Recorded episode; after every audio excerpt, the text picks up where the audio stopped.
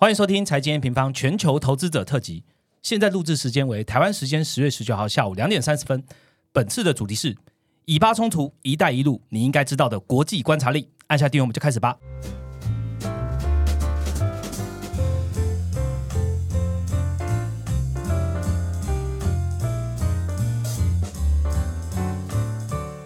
你现在收听的是敏迪选读。哎，Hello，大家好，一定要，我自己都笑出来了。好，直接 roll 好不好？我是财经方的 Roger，我刚刚笑声大家应该听得出来是谁了，对，因为我是忠实的听众，好，所以一定要跟大家这个 say 一下哦。那大家有听到我们这一次推出了新的特辑的名称哦，叫做全球投资者特辑。这个特辑名称为什么叫这个呢？其实就是对于全球经济、哦国际动态或个人投资有兴趣的听众朋友呢，都可以透过这个 M 平方提供的内容，慢慢慢慢的变成了解经济局势的投资者。而且你就可以关注到不同的市场，投资到全世界。那要怎么快速的成为全球投资者呢？没错，二零二三年的年度重磅哦，财经 N 平方全新线上课程即将和大家见面哦。大家会发现说，哎，这几年其实地缘冲突不断，然后许多的贸易壁垒啊，也让市场的行情会动荡哦。同时呢，也有我们想看到许多哎新兴经济体的机会也正在崛起哦。这些看似这个点跟点之间的事件啊，其实跟经济都是息息相关的。所以看懂它。变得非常重要，而且分析它，也就是成为投资者重要的关键要素了。所以，我们特别把这一次的课程拉高到全球的视野，好，先把大家这个国际视野拉开，然后再用 M 平方的研究团队引导，一步一步的找到区域还有重要事件中的投资机会。好，那就来大家思考一下，谁可以把这个视野拉到全球呢？还有拉到国与国究竟是怎么样之间的合作跟角力呢？我们这次的课程重磅邀请到的一位，好，其中一位领学讲师就是敏迪，第一次加入到 A 米班课程中，我们欢迎敏迪。嗨，大家好，我是敏迪。哎，我是第一次吗？不是吧？你第二次参加 Podcast，但第一次成为我们的课程的讲师啊？对对对，第一次成为讲师。对，然后也跟敏迪讲，我们后面的两个讲师，我们这一集都不会讲。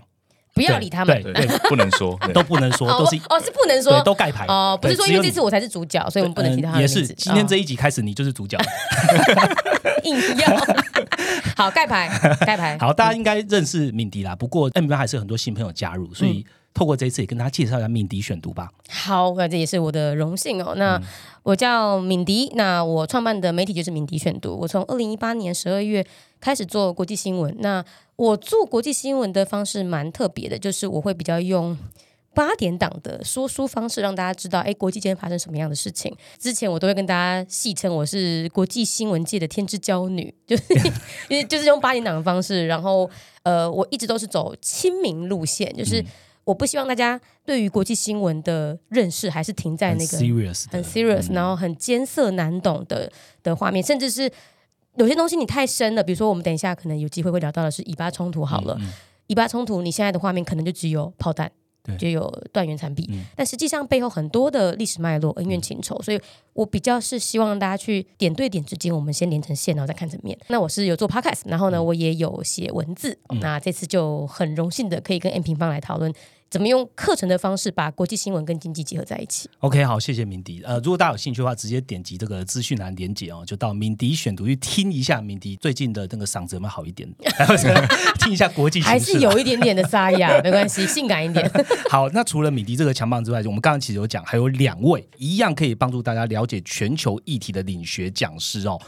这个部分呢，我们就先卖一个小关子，在课程开启的那一天，我会让全部的听众朋友，还有全部的 M 平方用户都知道，个个都是强棒。好，除此之外呢，刚刚提到了 M 平方的研究团队哦，包含了等一下跟大家见面，Ryan 还有 Jason 会和这三位领学讲师一起共同制作我们的年度课程。那这一集也欢迎 Ryan 加入我们聊天了，欢迎 Ryan。Hello，大家好，我是 Ryan。OK。Ryan 其实，在上个礼拜我们录 p a r k 就有暗示，他最近在 M 平方最有感的内容。那这一周呢，我们就顺着这个期待哦，邀请两位一次来聊聊。哎，最近我们新客人究竟在干什么东西？好，究竟是什么样子的内容？还有聚焦几个焦点议题哦，这个议题非常的适合大家来听。好，包含了国际现在氛围其实弥漫着非常多这个冲突跟区域聚合的味道。没错。那包含了以巴冲突啊、一带一路峰会等等，我们就直接进入主题来好好聊一聊喽。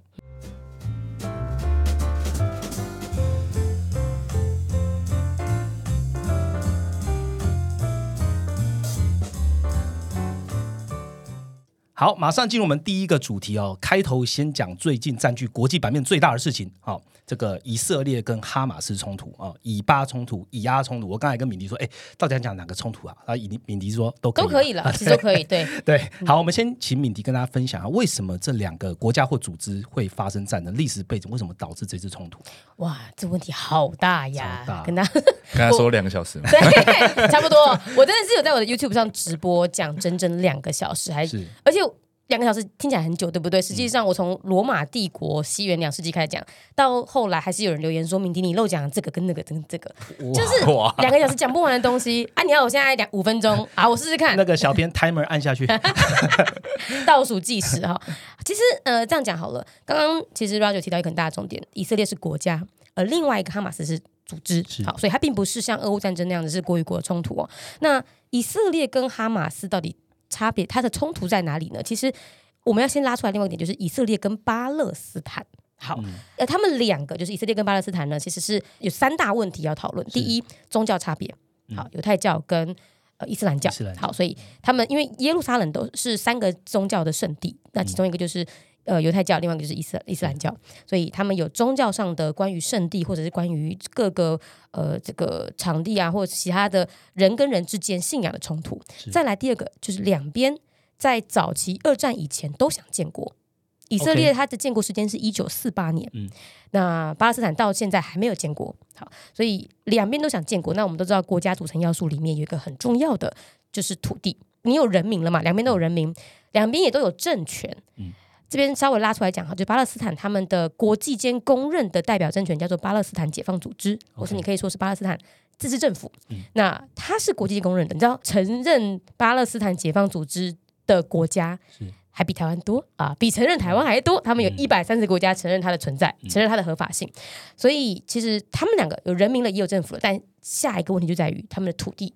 这个土地的支撑，我们刚才已经讲到，以色列跟巴勒斯坦人有两大问题，就是一个是宗教冲突，第一个是呃这个想建国的互斥，到了第三个就会是因为建国而产生的问题。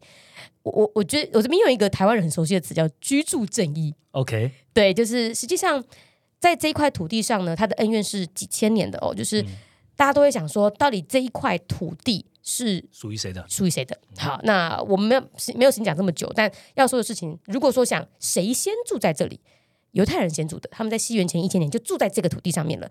结果后来西元两世纪，罗马帝国来，罗马帝国把犹太人赶走了。好，那里面就没有犹太人，比较少了，少少的犹太人而已。可是，在这个时期，这块地被罗马帝国称之为巴勒斯坦，所以它是个地名哦。它在一开始，它并不是人，巴勒斯坦是地名，对，它并不是个组织，不是个什么民族的名字，不是，它是地名。结果后来不是鄂图曼土耳其进来啊，带了谁？带了穆斯林进来嘛，带带了阿拉伯人进来。然后到后来，大概从一九呃，从一战到二战之间，巴勒斯坦才渐渐成为了一种民族的。代名词，嗯就是他是一个信奉伊斯兰教的阿拉伯人，但是不要忘记了，在这个一战之前，这一块土地上都还是有住着犹太裔的巴勒斯坦人。嗯，所以嘛，我说嘛，他是地名。嗯，在那之前，你是住在这里的各种信仰的人都有。刚刚这个 Roger 提到，这到底这块地属于谁的，很难说，因为就看你要从哪一个时间点开始切。那总之，刚刚讲这么多啊，这应该用两个小时讲完的，我们大概只能解释到说。这一块土地一直到一九四八年以色列建国之后，才被国际间认为这一块土地里面的某一些区块属于以色列，而另外一些区块属于信奉伊斯兰教的巴勒斯坦人，那就是我们现在所得知的加沙走廊，还有约旦河西岸。是好，所以其实你知道以色列的大小啊，我说长跟宽跟台湾差不多，嗯嗯，可是它的土地面积比台湾小，为什么？因为它中间就两块是空的。不是它的，不是它的，就是巴勒斯坦人住在那边的。那为什么我们就讲居住正义？就是因为，哎，以色列在这几年，他们慢慢的派更多的犹太人去居住在右边的约旦河西岸。怎么说？就是有点像是什么？就是早期在二零一四年的更早期的时候，俄罗斯怎么样处理克里米亚？嗯，他们当初把克里米亚的原住民叫鞑靼人赶走，然后派了超多俄罗斯人住在克里米亚半岛，对，导致到最后克里米亚里面大部分都是俄罗斯人。他们也认为他们是俄罗斯人，哎，对，所以才会发生二零一四年克里米亚议会自己投票说我要跟俄罗斯合在一起这样。那所以其实现在在约旦河西岸呢，好像是巴勒斯坦人的，而且我们刚刚说到那个合法政权巴勒斯坦解放组织，它也 base 在约旦河西岸，但是里面已经有越来越多犹太人或是以色列人住在里面了。所以，好，最终就回到了我们今天这个议题。这一次的十月七号到底为什么开打？先动手的是哈马斯，哈马斯先突袭了以色列。好，那他为什么要动手？其实他们就是呃，以巴勒斯坦人的角度来，就是因为他们受到以色列欺压太久。嗯，OK，那可是先动手就不对嘛，而且他是恐怖组织，而且他直接是对着平民百姓动手，那可能就有违反战争罪的问题，所以以色列就回击了。那以色列回击，接下来可能我们。在未来这一段时间内，就要去不断的去看以色列是针对谁回击？嗯，他是针对哈马斯回击，还是他是针对巴勒斯坦人回击？嗯，那下个议题就会是哇，那哈马斯到底代不代表巴勒斯坦？对，然后巴勒斯坦人是不是真的支持哈马斯呢？因为又会有另外一个声音说，我们不能同情巴勒斯坦人，因为哈马斯是他们民选出来的一个组织，一个一个有点类似政府的机构。嗯，哎，所以。我暂时就只能先讲到这边，好像已经讲很久了，小编不好意思。但但但一也就是因为这样子，所以在这一次战争爆发之后，你可以注意到是各国很难选边站，嗯，非常难呢。顶多就像美国好了，美国它它算是比较强硬的了，嗯，美国就是说我一定支持以色列，表态比较明显的，表态非常明显。那可是你看其他的阿拉伯国家，他理当要站在巴勒斯坦人旁边的。哎，他们的声音都蛮小的，嗯，所以这个就是非常难解啊。这一次这一题刚好就延续我们下一个要问，当然就是说以巴的这件事情还是持续发展中哦。嗯，不过我想用经济一点的想法，就是说，哎，那这一次的冲突对于整个中东的局势哦，会影响很深吗？刚刚讲到的阿拉伯国家究竟会不会因为这样而介入呢？这样会不会有更长远的影响？好哇，介入这个，如果说我们学学点历史的话，你可能想象的介入是。第一次啊，第一次中东战争，或者我们说的以阿战争，那个时候就是一九四八年以色列建国，一建国，隔壁所有的阿拉伯国家，对，全部人打他一个，对，那就是我们想象中的阿拉伯家介入。对，实际上一九四八年到现在已经就是七十年了嘛，对，七十年了，其实以各个阿拉伯国家来讲，政权都换了一轮了。那像现在过去最挺巴勒斯坦的，可能会是沙特阿拉伯，嗯，好，那沙特阿拉伯。现在换成了王储 MBS 啊，一个年轻人，笑脸男，大概三十八岁左右。换他现在主掌话语权的情况之下，我觉得有许多的阿拉伯国家，包含 MBS 这样的一个王储，他们慢慢都有个概念，就是巴勒斯坦议题是上一代的问题。哦，对，就是很像，诶，这样讲有点有点令人悲伤难过，就是他们会觉得我们过去整个中东局势就是呃有一部分停滞不前，就是因为我们都要顾及巴勒斯坦。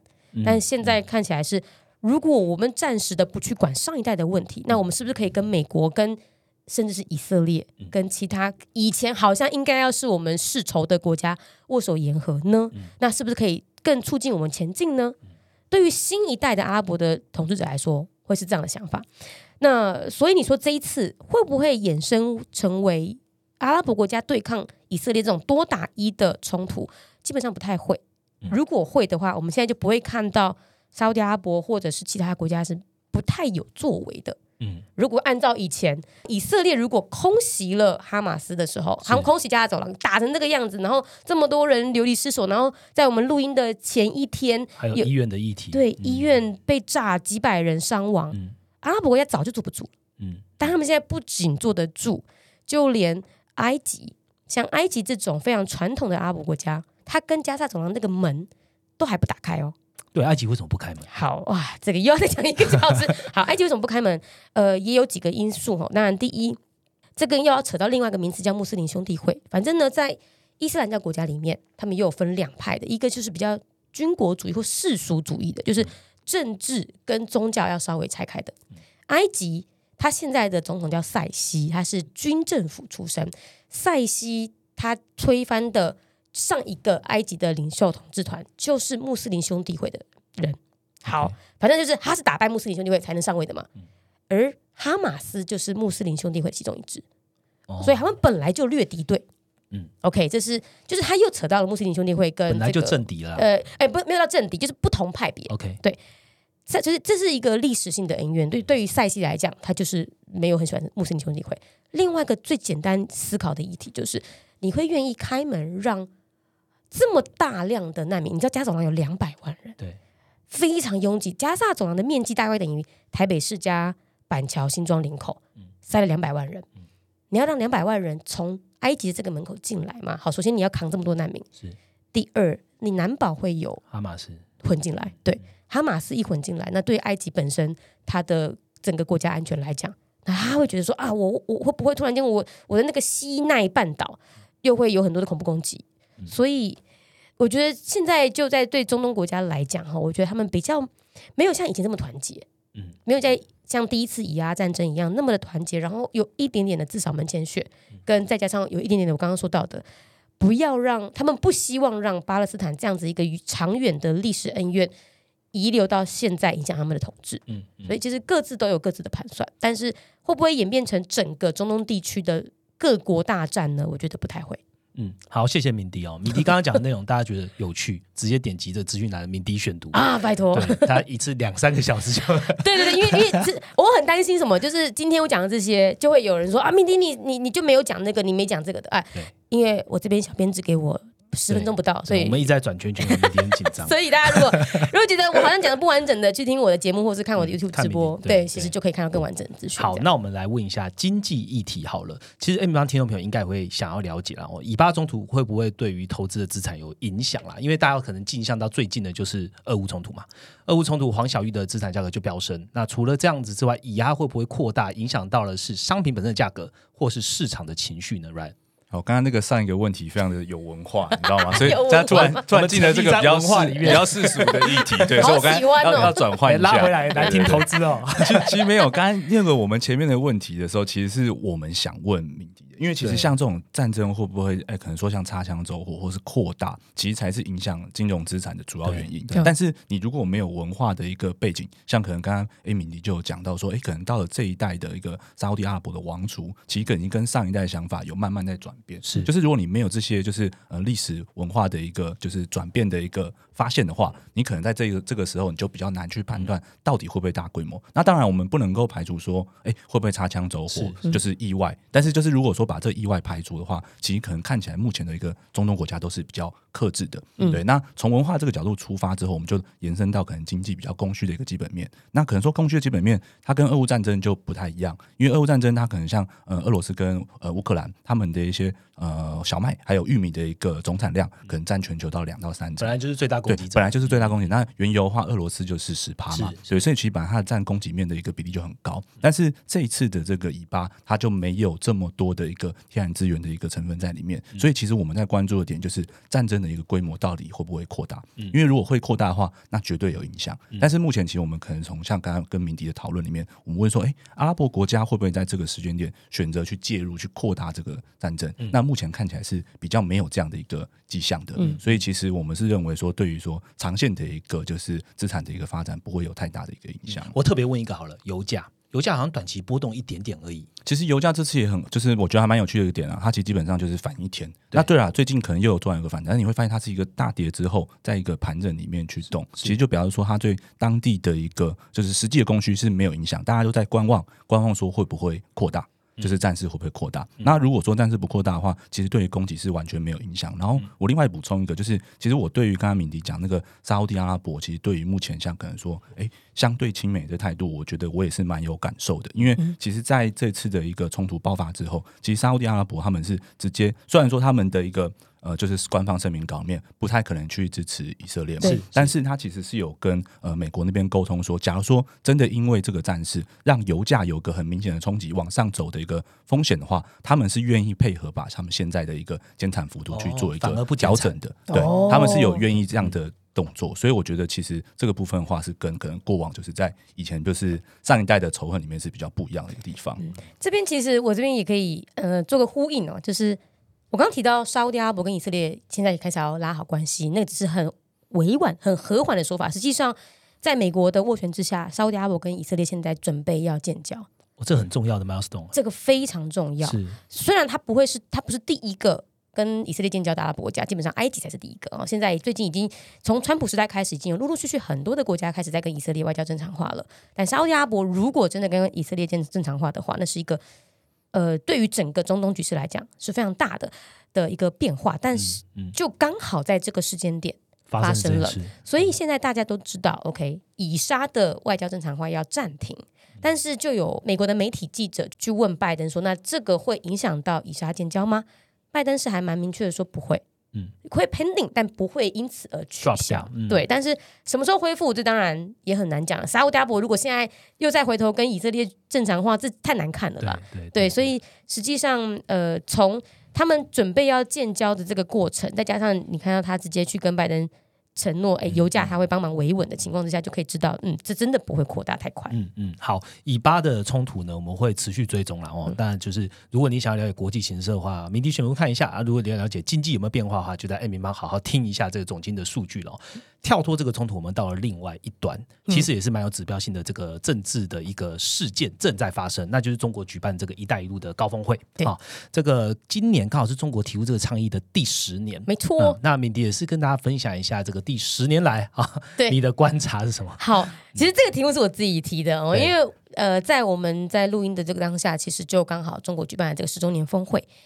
这个峰会你知道普丁有出席吗？有，普丁有去到中国，就是他被这个国际刑事警刑警制裁之后第二次出国。好，那我为什么会主动说我想要讲这个议题？是因为我认为这个议题对于我们这一次这个主题会更贴切、更切题。我们都知道，中国的一带一路，它其实是要针对的是开发中国家。对，好，那它是一个东西向的发展，它的最大的使命是它想要从中国一路连一个就是海路加陆路一路连到西欧。嗯，好，那在过去我们也都知道说，哎，还真的有一些欧洲国家感兴趣买单了，意大利啊，可能希腊曾经也想过要有嘛，然后在经过了这几年，尤其是近三年内整个全球局势的变化，买单的哎掉单了，就是意大利 掉单了。那所以掉单的情况多严重，我就我就用这一次的他举办的峰会来讲，就非常非常重要了哦。这一次，哎，如果大家看到网络上民音，就看到说，哎，有人做一个对照图，第一届、第二届、第三届的那个峰会哎 人数越来越少对。每次这没没错，这次实际上，呃，习近平他举办的一带一路峰会。应该要风风光光的，但是是呃，参加的领袖非常的少。如果我们讲，因为它终点是欧洲嘛，对，欧盟成员只有一个国家参加，还是相较亲俄的匈牙利 OK，啊。匈牙利在欧盟里面算是一个令欧盟头痛的坏小孩，因为它很亲俄。好，然后再来欧洲国家另外一个是什么？塞尔维亚也很亲俄。OK，所以意大利已经确定，他可能有派副部长级的人参加，但就不是不是元首级，不是元首级的人了。所以在这个情况之下，我们大概可以看得出来，OK，好，欧洲国家慢慢的要退出“一带一路”了。那谁参加了呢？包含到了呃阿根廷，包含到斯里兰卡，然后肯亚这些国家，还有印尼，印尼总总理佐科维也去了。这些国家现在在国际局势里面有一个名词统包者，叫全球南方 （Global South）。嗯我不太确定在总经里面有没有常常提到这个名词，比较少，比较少吗因为？算比较新的小概念。它是真的是南边的这些国家。好，不是，就是你你很难去定调说全球南方是怎么样，有个纬度以南才叫全球南方吗？其实很难讲。实际上呢，这个议题其实在国际局势里面，它是因应另外两个词被排出来而生的，就是全球东方跟全球西方。全球西方我们大概就很能理解嘛，欧盟加美国，然后全球东方就是另外一个，就是中国跟俄罗斯。所以现在国际局势分析师里面就会把所谓的全球东方跟全球西方拉出来说，那剩下的就是全球南方。好，那呃有一个国家领袖，他在近几年不断的标榜自己是全球南方，然后站出来，他只要拿着全球南方的大旗，大家就会听他的话，或者说给他很多傻避暑。印度总理莫迪多次的提起说，你们要重视全球南方的声音。嗯，OK，所以这一次“一带一路”呢，大家就会说啊，全球西方不来了，没有欧洲国家只来了匈牙利嘛，那欧盟国家只来匈牙利，那其他的国家就会大部分以全球南方为主。所以接下来为什么我会特别想要提这个“一带一路”峰会，就是因为其实跟我接下来要领学的这个议题有关，是是就全球南方声音越来越重要，有点像美国里面所谓的摇摆州嘛，全球南方就变成摇摆国，中美两边都会想要邀请这个全球南方的国家来我这边，嗯。所以这就会变成说，呃，我们不要忽略南方的声音，我们不要看他们还是开发中国家，好像斯里兰卡还刚破产、快破产什么的，实际上在联合国投票里面那一张票的价值远大于它有多少国力资产。嗯嗯，敏迪在 rehearsal 跟我们讲说，哎，一定要讲“一带一路”，因为那个 连接到东南亚其实是太重要了很深。那我们也让 Ryan 有机会讲一下经济的议题哦。东南亚的经济，你也认为最近它的这个改变或影响世界的程度也是相对来比较大的吗？其实我觉得，尤其是在疫情之后更大。那我先稍微讲一下，就是“一带一路”对于像中国政策这件事十周年嘛，我讲一下，我觉得它对于说中国到底好不好？其实我觉得“一带一路”它对中国它的一个长远发展是很好的一个政策，因为它其实是可以透过它的一个资本的输出，它以前是呃全球的一个制造业大国嘛，是那它赚到的钱可以透过这种资本输输出啊，然后投资的方式去投资这些国家一些基础建设。那靠着说去有这些合作国家一个债权之后，它可以去扩大自己不管是金融啊，或是国际的一个地位，然后或是可能它的一个声量。那它如果说长远的话，把这些就是东南亚的国家或者非洲国家，他们国家的经济把它拉起来的话，它甚至能够去解决说，因为它现在中国有一些产能过剩的问题。那如果你有一个输出的一个消费市场的话，那这个部分其实也可以获得解决。等于是 win win 啊，它有一对对双赢的一个方式。然后呢，另外他自己本身一些劳动力成本，因为它的经济呃发展很快嘛，所以劳动力成本早就不像这些东南亚国家、或甚至像非洲这么有优势。所以我觉得这个政策确实是对于中国是一直。呃我觉得是一个对的政策，但是为什么就是在过去这个十周年以来，就是好像一直成效都很普通的一个原因，其实我觉得问题不是在中国，而是说这些“一带一路”合作很密切的国家，可能像刚刚米迪有讲，一直有讲到斯里兰卡，然后呢，我这边多提一个，可能辽国。这些国家，它跟中国借这些钱做基础建设之后，很多都是爆发出债务危机啊，因为他们自己的国家的一个经济啊，或是他自己国内的一些消费体量，其实跟不上。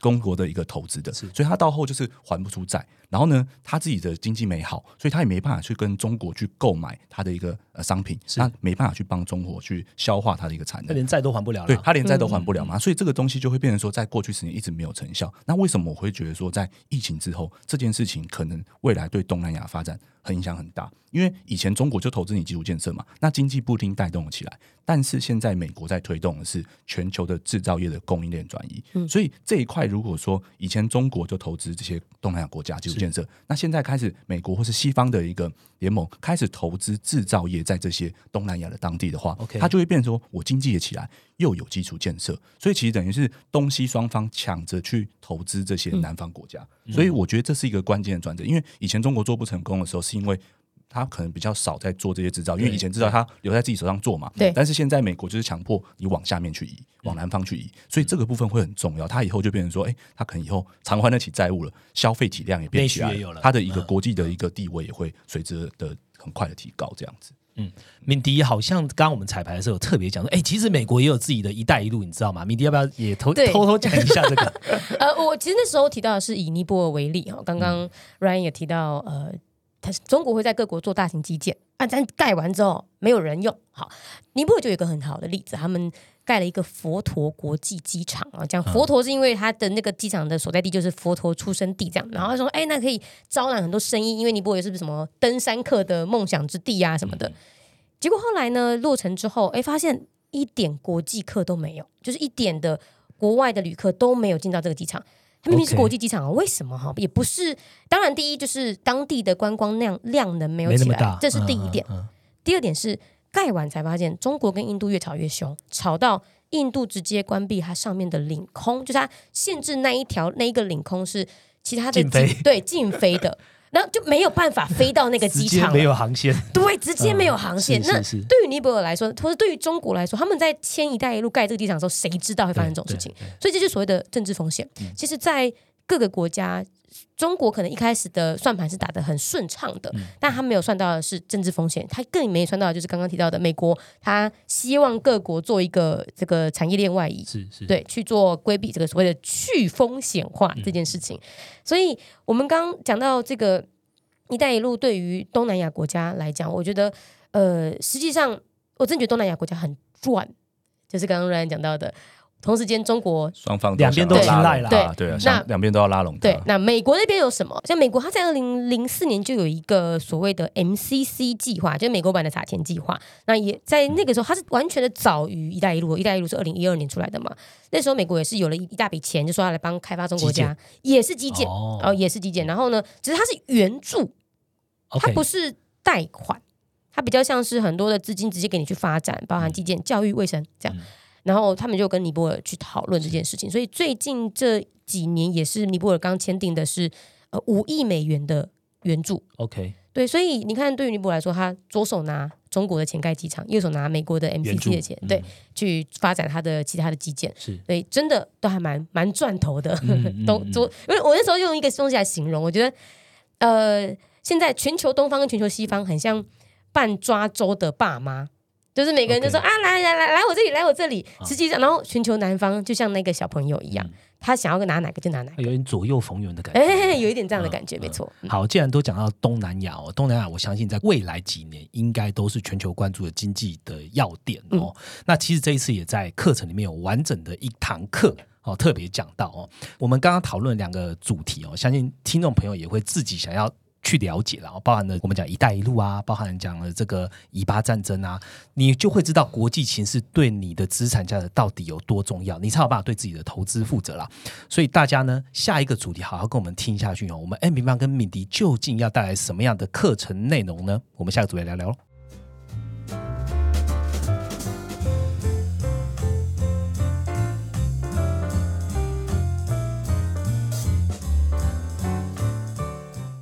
好，马上进入第二个单元哦。第二个单元也是这一次的重点哦。我们这一次的年度课程的主题哦，叫做《全球投资者养成计划》。从经济时事解密趋势的九堂课，那听完九堂课就知道，里面总共有九个课程。那我们有三大主题，还有三大领学讲师。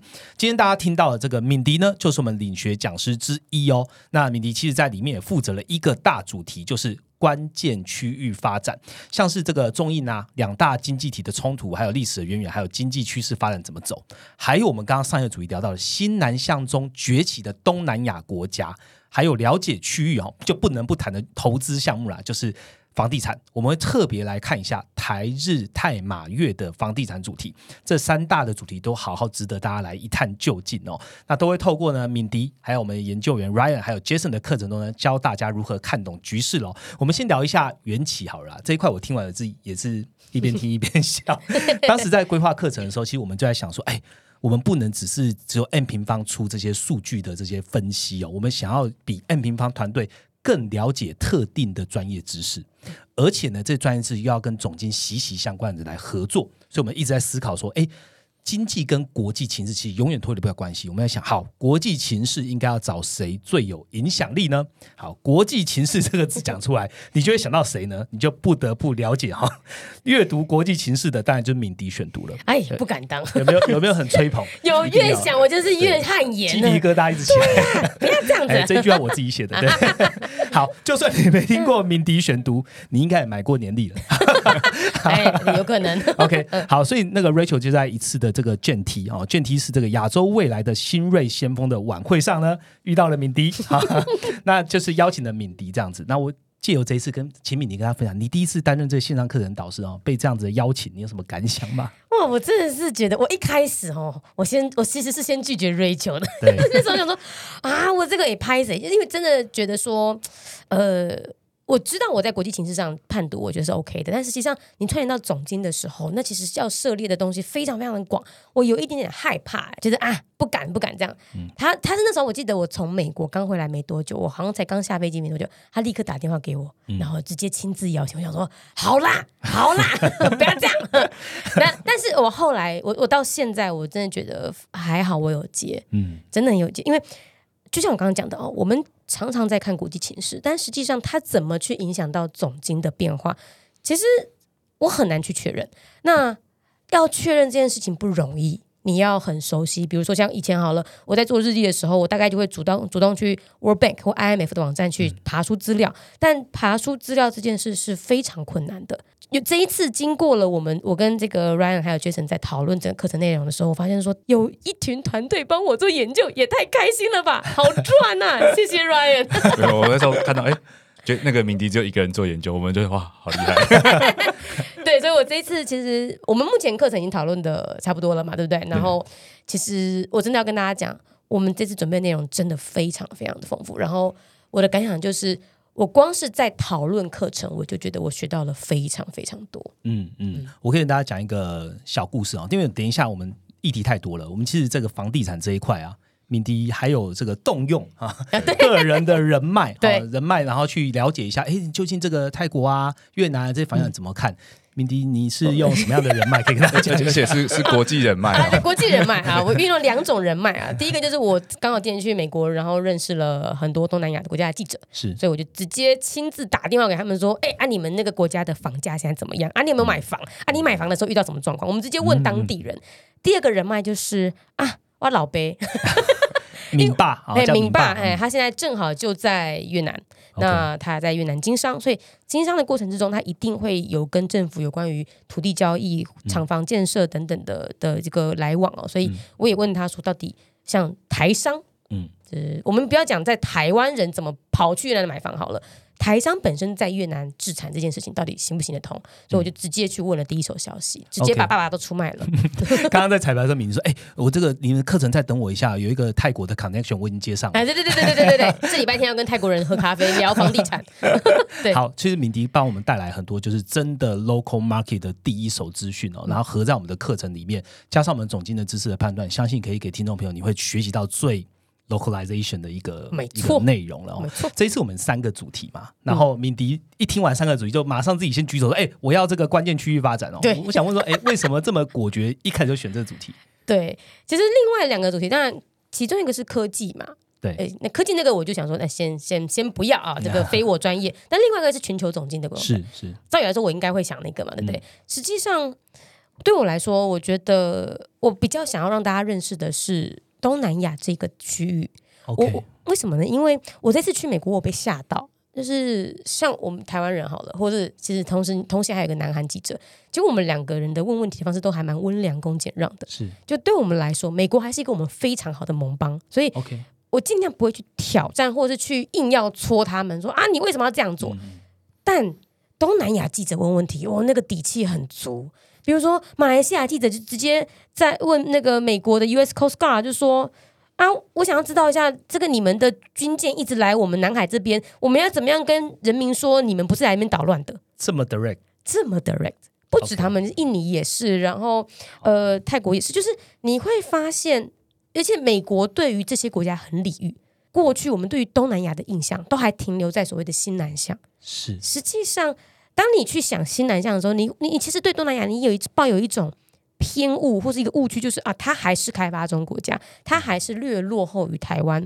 当然，我们从数据面来说，的确是，比如说人均 GDP 来讲，的确是。但实际上，在国际间，他们已经越来越有政治筹码了，底气很足的底气很足了。那我这一次主动接这一块，就是因为我想要让大家知道，说我们不能小看这个区域。而台湾从二零一六年，我记得政府的新南向政策是二零一六年开始的。对。从那时候开始到现在，我有些人可能会觉得说啊，这个政府喊新南向没什么成效。实际上啦，哈，我我我我个人不会期待任何一个政府主动推动的东西。就是我觉得台湾最强的还是民间的力量。对，现在我觉得是民间，你不赶快去这些东南亚国家的话，你真的会来不及。然后你现在看到。呃，我们接下来课程里面会讲非常多东南亚国家起飞的一些经济数据，它不是政府推动，它不是什么台湾人号台湾政府号召台湾人去，台湾人就真的乖乖去的，不是，它真的是因为民间觉得那里有利可图而过去的。所以这次主动机这一块，就是我希望大家可以正视。这一块地区，它的政治筹码在哪里？为什么他们接下来可以发展的那么好？OK，这一次敏迪选择的关键区域发展，在我们这边的规划就是成三个课程哦。第一堂就是新兴亚太巨破博弈哦，中印对比，我把这个课程名称直接讲出来哦。那第二堂课呢，就是新南向大计划前进东南亚，好，这第二堂。第三堂呢是前进世界投资房地产，台日泰马月，好，这三个主题，主题基本上都是 M 平方来。定定，然后跟这个领学讲师来讨论说，哎，这个好不好？里面可以加什么样的内容？那反过来就要问 Ryan 了，就是为什么这一次的课程第三大的关键区要选择这三大主题的原因是什么呢？啊，那这次为什么选这个关键区？我们选像印度啊、东协为主，其实就有一部分原因，大家应该都已经听我们讲到烂了。就是选择印度跟东协一部分，就是因为它的一个有一个很强大的人口红利嘛。是。那印度它其实在二零二三年年中的时候，就人口数就超过中国了，那就变成是世界上人口最多的国家。那印度跟东协国家其实还有包括就是可能说越南、马来西亚、印尼跟菲律宾，他们的一个长线的一个呃人口结构也都是非常的健康。我举一些很简单的数字，可能说像是它一个老年人口。口的比例都在十趴，那可能说像台湾都已经是十七趴，那日本三十趴那种都都已经是老龄化的一个国家，那他们这边都还非常的健康，那它的劳动力人口也都占比接近七成，所以其实国际的市场本来就很看好印度跟东协国家他们未来的一个内需消费潜力，那这个是就是比较老调长谈的一个就是优势啦。那其实近年其实有个更关键让我们选这边的一个因素了，那其实是我们聚焦在东南亚国家，它其实，在二零一八年的一个中美贸易战它爆发之后，其实加速了很多中国的一些中低阶制造去往东南亚移转这个速度。那这部分其实我们从一些进出口的一个数据就可以发现了，其实很多东南亚国家他们对于美国的一个出口金额在这几年都是快速的上升。那其中最明显的其实就是越南制造，而且你很有趣的你会发现说，现在越南的它对于美国的一个出口是大量增加，那它从中国进口金额也是大幅的攀升，所以其实表示说越南其实现在就是第三方转口贸易的主要国家。那这样的一个转口贸易，如果说它要去符合一些就是法规规范的话，它可能在越南要有一个三十趴的当地了，要有个三十趴的一个附加价值。OK，所以其实这个部分的话，就变成说中国它往那边第三口第三方去转口贸易，它得在当地去建造一些。制造或组装的一些增加那个三十 percent，对对对，你要因为你要达达标后才能就是符合这个规范。像这个规范其实就是在呃贸易贸易战初期的时候，其实是没有这么严格的。OK，所以那时候可能是单纯的转口贸易，就是啊，就是基本上不会对越南的经济有太多的帮助。但到现在这个时间点，其实越南政府已经推出它这个政策，就是有在抓这个事情，所以其实以后一定会有更多的投资在这边。那这种就是比较是趋势跟结构性的这种转变啦。所以我们再搭配一些可能像是投资一些精油的一个数据。去看，像可能 FDI 的这种外国人投资数据，你就会发现说，其实，在二零一八到二零二一年的时候，这外国人投资那种东西占全球比例，其实已经超过中国，而且是第一次超过中国。那印度它在二零二二啊、二零二三，其实它连续两年的一个新增的这种独角兽公司的数量，其实也超过中国。所以我觉得未来五到十年啦，其实就跟我们刚才在上一个主题前面讲的一样，其实因为东西两方的大国都想要在东协、东南亚这边做点事情，是，所以他们的一个。整体的一个经济实力，我觉得会是有一个黄金五到十年的一个蓬勃发展的时候。好，那我们就从第一堂课来这个闲聊一下了哦。就是全球目前就是一只龙一只象嘛，哦，就是中国跟印度这两个占有全球最多的人口啊，制造业产业加工的经济体哦。不过他们之间的竞争角力看起来好像也是越演越烈了哦。其实有在听这个迷你选读，也常来讲这两个经济体发生的事情啊，包含了地图事件啊、中印边境的纷争等等。这样，敏迪帮我们导读一下，就是中国跟印度这两个国家产生的冲突究竟是为什么？有什么样的纷争是最近看发现比较明显？实际上哈，我觉得这这个先最粗浅的讲，就是他们当然两个都是亚洲大国嘛，对，呃，人口大国嘛，而且这个人口刚刚 Ryan 讲到的哈，就是在今年二零二三年，其实印度的人口绝对数值是超过中国的，超过 OK，但是这个超过有有淡出，就是它其实是经济学家估计的，因为本来今年要做人口普查。但莫迪他为了选举，还是先不普查，所以大家只是推算，哎，这个时间点应该超过了。OK，好，但总之呢，就是他们其实一直以来在亚洲都在争取所谓的一个亚洲大国的角色。好，那边界上是他们最大最大的冲突点，就是最具体的物理性的冲突点，就是在克什米尔区域，反正就是印度的北边，那中国的南边那一大块又是土地，哎，土地，土地，然后这个喜马拉雅山还是一个很高。然后全球最高哎，缺氧的土地 啊，所以他们实际上在今二零二零吧，他们彼此还在那个高山上面互丢石头。对，因为那个地方就是好像可能搬武器不好搬，就是你这样随手捡的只有石头，对，只有石头，你这怎么可能叫个雪巴人扛着什么武器大炮上去？不可能，缺氧哈。所以他们那时候甚至是互丢石头，然后丢到有士兵摔下山崖冻死的那种状态。所以其实中印之间的争执是真的有打起来的。好，那。除了这个之外呢，实际上我觉得，呃，也不能忽略美国跟俄罗斯在他们之间的一些外交角力哦。嗯嗯。近几年，尤其是俄乌战争爆发之后，你就看到印度很厉害。那个厉害是，他怎么可以跟俄罗斯保持这么友好的关系，还不会被美国骂？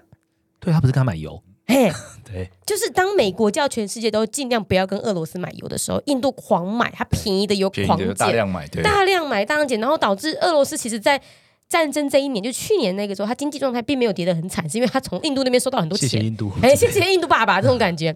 那为什么印度？呃，为什么美国要可以放任印度这样子？当然，第一点是，呃，他不想要打坏跟印度的关系。了解。第二是美国需要印度去牵制中国。哦，了解。对其实实际上在欧战爆发，甚至是在美洲贸易战之前，其实中国、俄罗斯、印度、美国这四个国家有一些很微妙的关系，就是印度很大的军武是跟俄罗斯买，那俄罗斯卖军武给印度，是因为他很怕，当印度跟中国在边界吵架的时候，如果吵输了，印度如果吵输了，印度会跑去跟美国讨救兵。哇。如如果他如果印度跑去跟美国讨救兵，那俄罗斯就觉得脸就绿了，所以俄罗斯才会不断的卖武器给印度，还要让印度强身健体，不要输给中国。嗯，这是在大概二零二零年以前，就是那时候中美的局势变得很恶化，跟俄俄乌战争之前那样的局势，你就会觉得很微妙。所以，就是你可以想象到，是中国、俄罗斯跟美国都很想要拉拢印度。那当然，以现在这个局势来看，分裂的更加明显了嘛。中俄一边，美国一边，那印度在这里，它还是继续左右逢源。所以，我觉得我们如果看中，我们看印度这个角色，你不要只是去想。他跟中国是绝对的对立。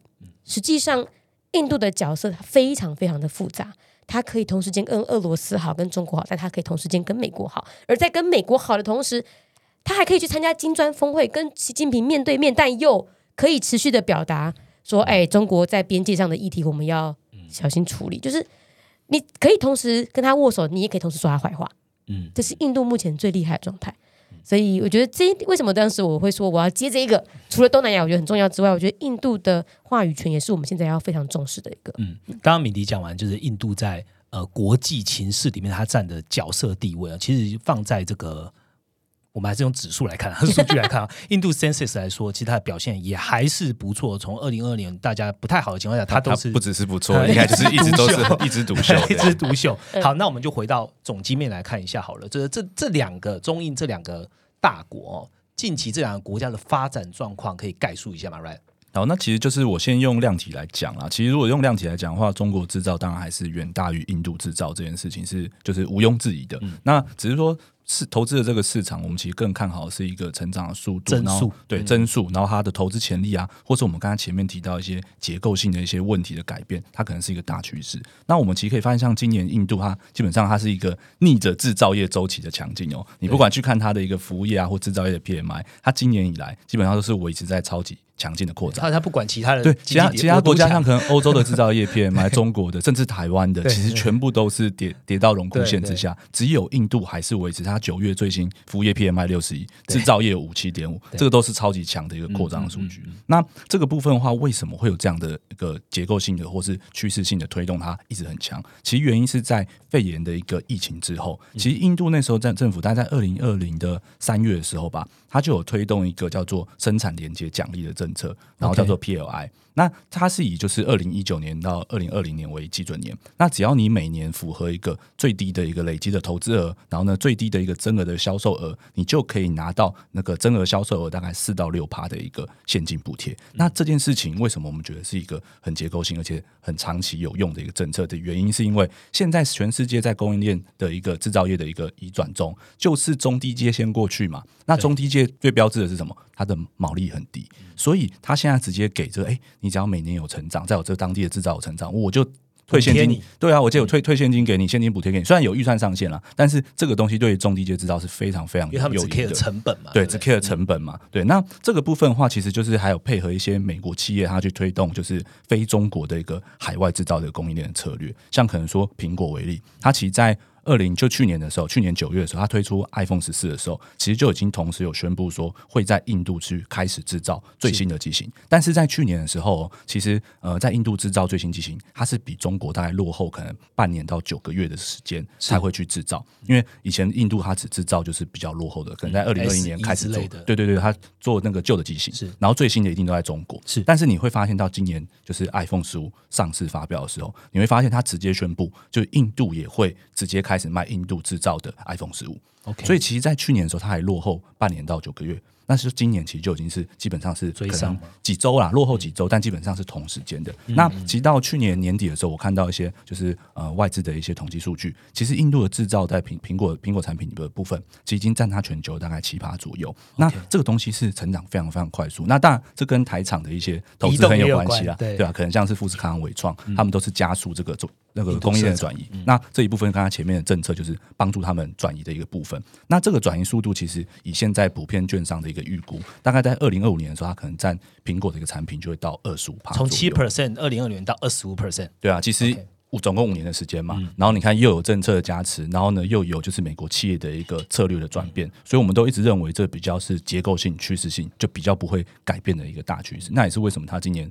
经济可以一直 outperform 的一个部分、啊。那中国呢？那中国的部分的话，其实就是我们先扣掉它一些房市啊、房企的问题，因为这个东西我们以前讨论过嘛。过对，那其实它今年的一个制造业，它其实还是比较跟着制造业的周期。像我们刚才讲，印度是因为有政策，然后呢有国际的情势，让它的这个趋势是可以逆周期的，呃，就算是成长这样子。那中国就比较是跟着制造业的一个下行的一个周期，它的去库存在今年可能是慢慢的才见到成效，到了这个九月的时间点才比较见到成效。可能说它九月的一个官方制造业的一个 PMI 终于回到了荣荣枯枯线之上了对，它四月的时候好像有站回来，然后呢就是中间就又掉下去，又下去又紧缩，然后一直到这九月才真的站回来。那我们去看它一些细项，可能说生产新订单都是处于一个扩张的状况。那我们自己 M 平方最常看，那就是新订单去减客户的库存嘛。那其实基本上也是三点八，那较前个月是三吧，那也算是还蛮明显的一个好转。所以其实我觉得中国它这个经济的部分，其实上半年可能 maybe 最坏的状况也差不多过了。那只要是制造业这个去库存的周期，慢慢的就是去完，那可能配合一个美国的一个消费旺季，我觉得中国它可能上半年的一些风险事件也会慢慢的淡化。但是你们会发现最大差别是什么？就是现在的中国，它其实增速已经不像是过去的前十年啊、前二十年这么的 GDP 随便就快八，随便就六吧？对它比较没办法这样，因为它体量已经太大了，所以它没办法再这样，它可以比较跟着制造业周期，它可能要去做一些长期的经济结构的转型，转成把内需消费冲起来，它才能够突破这种就是呃周期的一个制造业周期的一个影响。那印度就比较不一样，所以为什么也是大家现在比较看好印度的一个原因哦。嗯，我记得在 Rachel 有一次对外的一个呃，应该讲展望吧，他就说印度就像是新兴市场里面的美国。哦，因为印度的内需其实是比较强的，那嗯中国一直在投资这一块去循环，对啊、遇到问题他就继续加大投资，然后又遇到问题，所以他在改体制的过程中，相对来讲，它的经济的表现就不会像印度来的亮眼。嗯，好，那我们中印这两个，我们就延续来讲一下好了。其实中国跟印度，他们不止本身自己的经济要强，他们也利用他们的大国的角色，去拉了很多的这个区域经济的协定。啊、包含的就是中国有加入，但没有印度的 RCEP，啊，这、听起来原本就很奇怪了。对然后中国刚刚有提到的这个经济拓展经济的一带一路哦，其实这两个的交集都还是回到我们一直在讨论的东南亚经济体。好，那我想问一下敏迪哦，就是说这个经济体跟十年前已经不可同日而语了那在这个第二个课程里面，我们特别讲东南亚，你认为他们的优势除了经济之外，还有什么样的重点吗？好，呃，我觉得东南亚哦，我们要先去认识一下在这里的国家们，他们怎么看待所谓的区域的概念。东南亚是不是有个东协嘛？对，哎、你觉得东协听起来有很团结吗？好像政治是独立的，哎，还蛮独立，对不对？就是好像你会你会听得到欧盟做了很多一起做的事情，对，哎，但你就不觉得东协有什么样子什么？哎，我们起步骤的一些政策，实际上东协的国家他们组成东协只是为了偶尔见见面聊聊天，就像同学会一样。但这个同学会有没有要一起干嘛呢？其实没有，我以为是比较好出入境就可以了。哎，好也没有哦，他们也没有因此好出入境哦，是吗？嘿，就是所以他们其实实际上东协各国的以以我们讲过去的文化来讲，其实蛮自扫门前雪的。哦，OK，好，但最近有个议题，就让他们越来越团结了，就南海争议，嗯，对吗？南海争议其实，呃，也不是说他们就说，哎，我们一起团结要干嘛？其实不是，是因为中国他会。一个人惹毛所有的人，就我们刚刚提到的地图争议嘛。炮，对对对对，地图炮，这是地图炮。就中国它在国内发颁布了一个什么标准地图，结果吃了超多国家的豆腐。对，OK，所以所有的国家就会群起抗议这件事。那我觉得接下来南海争议这一块，或者是说南海安全，它会让本来不团结的东西，可能会慢慢的团结起来。你的意思说政治上也会有些微团结，呃，至少他们有共同话题可以聊口径一致。口径一致。OK 对，那呃，在这个时候，当你你觉得谁会看到？哎，有一个迹象，他们有一个团结迹象，然后就进来去抢这个迹象呢？就美国嘛。所以你知道就会笼告修嘎，虽然不好听，但就会是变成就是今天美国只要中国发生这种地图炮这种，就是你你干嘛那么笨去做这件事情的时候，美国就会进来去想办法的利用这一点去团结，或者是去拉拢，单独或一起拉都可以去拉拢整个南海周围的国家。那在这个情况之下，我觉得呃，慢慢的我们就看到东协渐渐的会。走向一个可能会慢慢往往美国靠拢的阶段，但实际上我们还是不能忽略的是，在东南亚国家里面有许多的政治局势还是跟中国比较相近的，比如说越南，它还是共产国家，嗯嗯，然后泰国它是军政府，然后当然不要忘记政变后的缅甸，它现在也是跟中国关系不错，所以呃，南海安全是我们接下来关注的，然后另外还有呃要讲一个重点，就是中国有所谓的马六甲困境。马六甲海峡大概知道就在南边嘛，东南亚那个地方。中国非常仰赖马来马六甲海峡，它的大概有五分之一的货物都会经由这个海峡去做。然后还有中国是个能量能源进口国嘛，对，它的很多能源也是要经过马六甲海峡。所以中国人自己会有所谓的马六甲困境，就是如果我们没有掌握马六甲海峡，中国的海事，中国的国力就强大不起来。对，就是巴东那个，就是一个一个瓶颈，一直被人家掐着脖子。对，所以。如果马六甲困境一直不解，那中国的呃未来成为这整个区域大国的困境，可能就会卡着。那到底怎么中国会怎么去破解这个马六甲困境？我觉得他又回到了我们刚刚提到的那个，就是南海争议、南海安全。嗯嗯。所以你知道，就对于中国来讲，它是一个不得不走向的坏的结果。他为了破解南马六甲困境，他就必须要在南海这个区域弄点事，更努力一点，对，更努力一点然后，他的更努力就会让东南亚国家更讨厌，更生气一点。对，所以以以整个局势来讲，我觉得这是经济层面以外要看到。但是我们刚刚一直在整集节目都在讲，就是经济跟政治不可能分开，真的。所以当今天东南亚国家跟中国的经济关系是这样子的情况之下，甚至有可能会陷入到一个更恶劣的循环的情况下，那。会怎么影响他们的经济呢？相信就会变成刚刚 Ryan 提到的，就是诶，美国的势力会进来，或是其他欧洲国家的势力就会进来。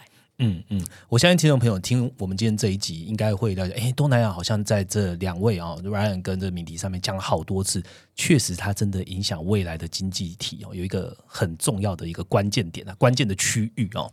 我自己在家中的这个国际观察力 刚好也停在东南亚这一天，我在写榜上这天真的瞄一下，哎，我为什么没有往前翻？因为东南亚那很早哎，一直读不完，就一直想要细细的咀嚼一下，还回去听敏迪这个 p o c k e t 去讲这个东南亚，停在那里。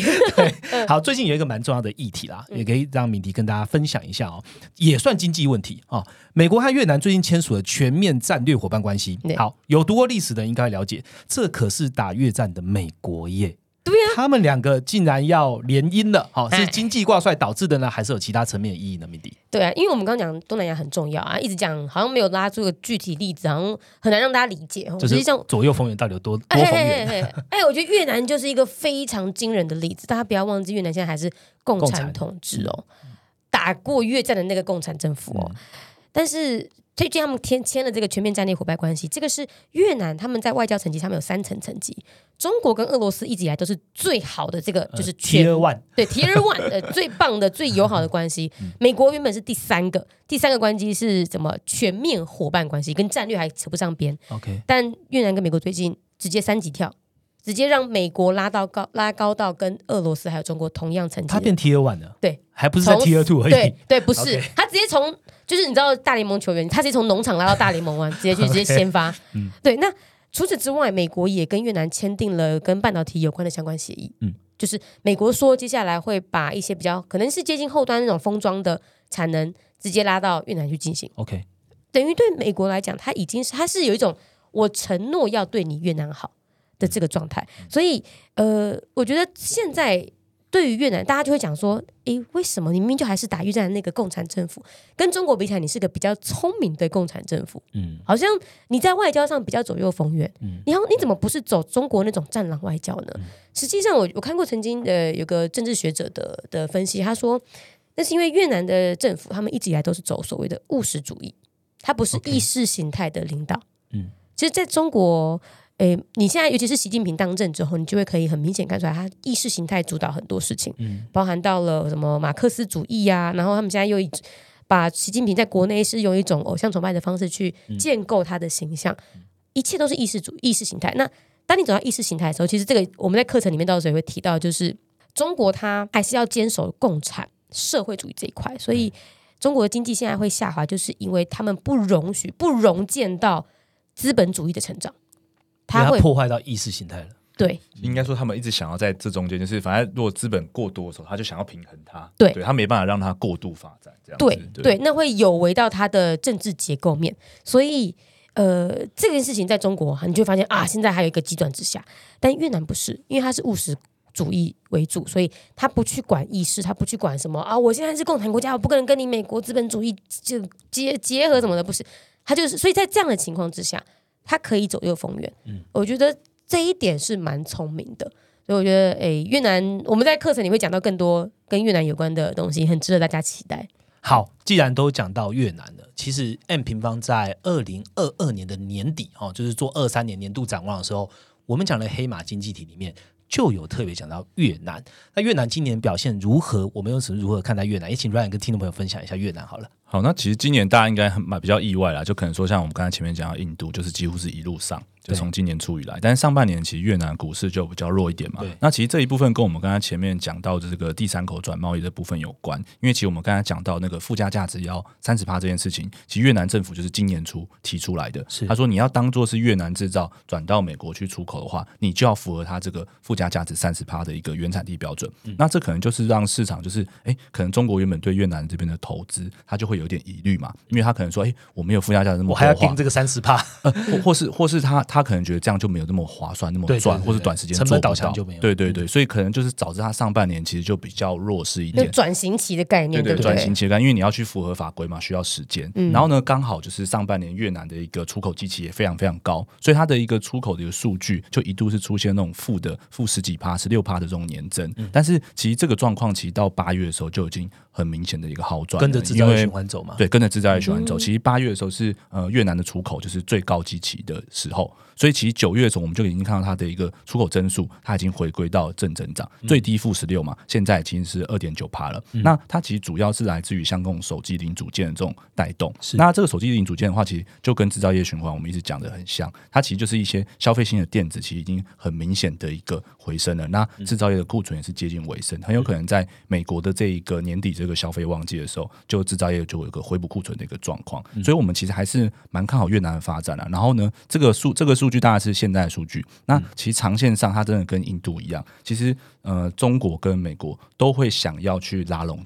他们这些东南亚国家，那不管是中国，他把他的制造业自己往下面去转，因为你转了后，你就能够规避哎西方的一个制裁，没错第对三个那钱还是他赚嘛，对。就这种有这种润过，去，对对，把它 润过去，润过去，对对对润过去。对对对。然后呢，美国他想要供应链不再受制于中国嘛，是。他要一个转移的一个状况，所以他还是很明确的，就是受到这种政策跟策略的一个支持。那我们一样就是用苹果的一个呃概念为例啦，其实你知道台湾的一个电子五个，可能广达、伟创，然后和硕啊、英业达，然后人保这些，其实都已经在越南做一个设厂了。那其实最晚的就是广达今年四月的时候进去，那这种就是看起来就是一个。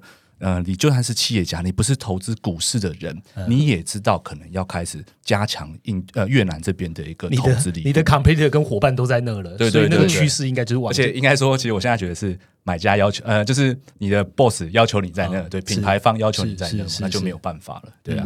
所以这边呃，我这边也补充一下，刚刚一直强调那个所谓的三十 percent 的附加价值这件事情，我也有问我爸，哎，他答案就是说，他那时候哎几年前，八年前要去越南设厂的时候，越南政府就有问他一个问题，他说你是做什么的？然后呃，我爸是做原物料的哈，那就是他越南政府就说好，那这个可以做好，但如果你是要做鞋子、做衣服、成衣的，你就不要来了，因为那个已经利润太低了。附加价值太低了。他认真这样挡哎、就是我爸真的是亲自有感受到，而且在八年前就已经感受到说，哎、成衣跟鞋子，虽然台湾台商是最早其实这两个对啊，那不是十。几年前就是这个成衣跟这个鞋子吗？所以也就是说，他们越南已经知道说，在八年前就已经知道这个产业太低阶了，他们接下来要的是高附加价值跟要有技术进去。嗯，他才愿意让你进来了。所以这他跟美国合作也是半导体，对对不对？没错，就是他期待就会是美国会带这些技术进去，去扶持他们。所以，对我觉得觉得我们到时候课程里面不仅会再强调一次越南它的一些基础建设的好啊或坏啊，或是环经商环境。可是我觉得还有一个东西要让大家知道的是，我们在课程里面也跟大家讲，越南并不是一定都这么好。嗯，有有有一些雷你要小心，这也是蛮重要的，这蛮重要的。对，不要就是你，我我很担心大家听完这集就说好越南好，先买越南就去，然后不不听课程，对，哎，不行，来不及哈，你要小心一点。OK，好，呃，我们刚刚讲到的这个东南亚机会啊，中国、印度啊，其实刚刚呃 Ryan 后面有提到，其实台商其实很多的，或甚至外部的投资厂商都已经获得他们青睐，大家都都往前去做投资了。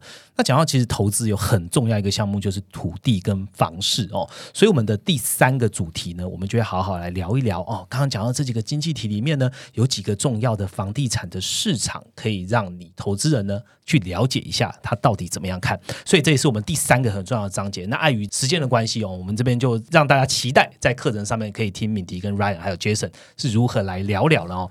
那这一次和敏迪的三堂课程啊，其实刚刚大家这样听完之后，应该觉得蛮吸引人。政治跟经济，哦听完之后知道应该是密不可分了哈。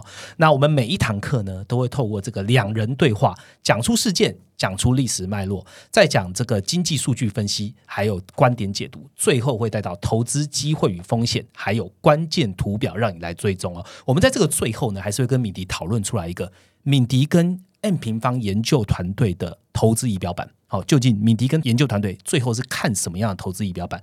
大家可以一起来做动态的追踪这投资仪表板。最后一题了，今天其实花了很多时间呢。对，希望这个听众朋友就是分两集听啊。如果真的觉得太多，还在吧，各位？对我们鸣笛选读就觉得很正常，鸣笛选读就觉得很正常。现在还不到我的大概 二分之一，还不到一半，还不到一半。鸣笛现在的气势正艳。对我我正我才刚暖完身而已。但我们进入最后一题了。OK OK。好，最最后一题其实是最重要一题了啊，就是说，哎，两位都是这这堂课的讲师，嗯，那你觉得这堂课适合哪些学员加入来听呢？来买呢？那你请鸣笛先讲好了。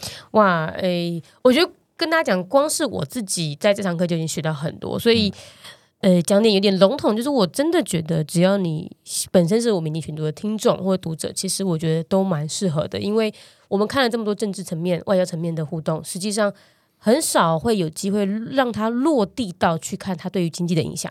然后，因为我呃接下来会出书嘛，书里面我就有去重新去解读所谓的国际观。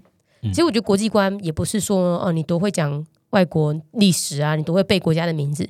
国际观的最重要的点在于，你因为知道国际发生什么事，进而去优化你生活中的每一个决策。嗯，这就是我觉得国际观真正有用的地方。那所以谁适合这堂课？我觉得就是你本身你在做生活的每个决策，包含你如果投资股票，不管台股还是其他的国家的股票，还是你其实长期的会处于外贸易的环境的话。这堂课真的都还蛮适合的，尤其它是在于我们现在台湾人很期待要去前进到的东南亚市场跟印度市场，所以我觉得，哎，敏迪选读的听众都蛮适合来借由这一门课，然后让我们学到的东西本来在天上飞的，现在落地去具体成为你生活中的决策。OK，好，谢谢敏迪。那 Ryan 呢？你觉得？其实这个部分，因为像我们自己家其实推了蛮多的课程嘛。我们以前都像我以前内部提案的时候，我每次每一年都会提一个案子，叫做“哎研究员的养成计划”，年年都被打枪。没有，但是我这一次的一个合作之后啊，我觉得就是呃这个。这个提案被打枪，倒也不是没有原因的，就是没有这真的，这个这个，因为刚刚敏吉有讲到一个很很重要的话，就是说，哎，你的国际观跟你的一个优化你的投资决策，其实我后来发现，就是不管你是你的股票的投资，或是你商业的投资，其实有点像是台积电，不是在哎中美贸易战之后开始找一些哎知道国际形势的人，其实就是你的投资真的是包含了很多的层面。就假如说你，当然你可能可能可以很专精在股市上没有问题，但是如果你想要进一步的去投资更多东西。可能包括诶，可能说实体的产业，或是你要前进哪一个区域去做实业的投资，你其实需要的面向是更多的，不是单纯只有在可能说诶总体经济的一个数据上。所以我觉得这真的是一个蛮好的一个结合。所以你问我说适合什么样的学员吗？我以前可能会觉得诶都是研究员养成，但我现在反而是觉得诶除了研究员这种哎就是可能原本的金融行业以外，其实不管是你这可能是你自己家里有在做一些传产的一些制造业，或者是一些哎。就是电子科技业的一些制造组装的，我觉得都蛮适合听听看这种就是有国际观思维的一个课程哦。嗯，然后我补充一个，我刚刚想到我们在准备课程里面。有一个点让我有一种就是哇，任督二脉打通了。那我不能讲什么，因为不能卖一点内点讲出来。容讲出来对，呃，我讲的是跟房地产有关的，嗯所以我们今天正好没有讲到这一块嘛。在我们台湾都一直讲说少子化，台湾的房价总有一天会跌，因为少子化就没有那么多人要住房子了。是实际上，在准备这一次的房地产课程里面，我们当然研究的是不只是台湾的，我们研究到很多国家的各个面向的。我们从利率、法规，甚至是那个国家的都市发展，都跟房价有关。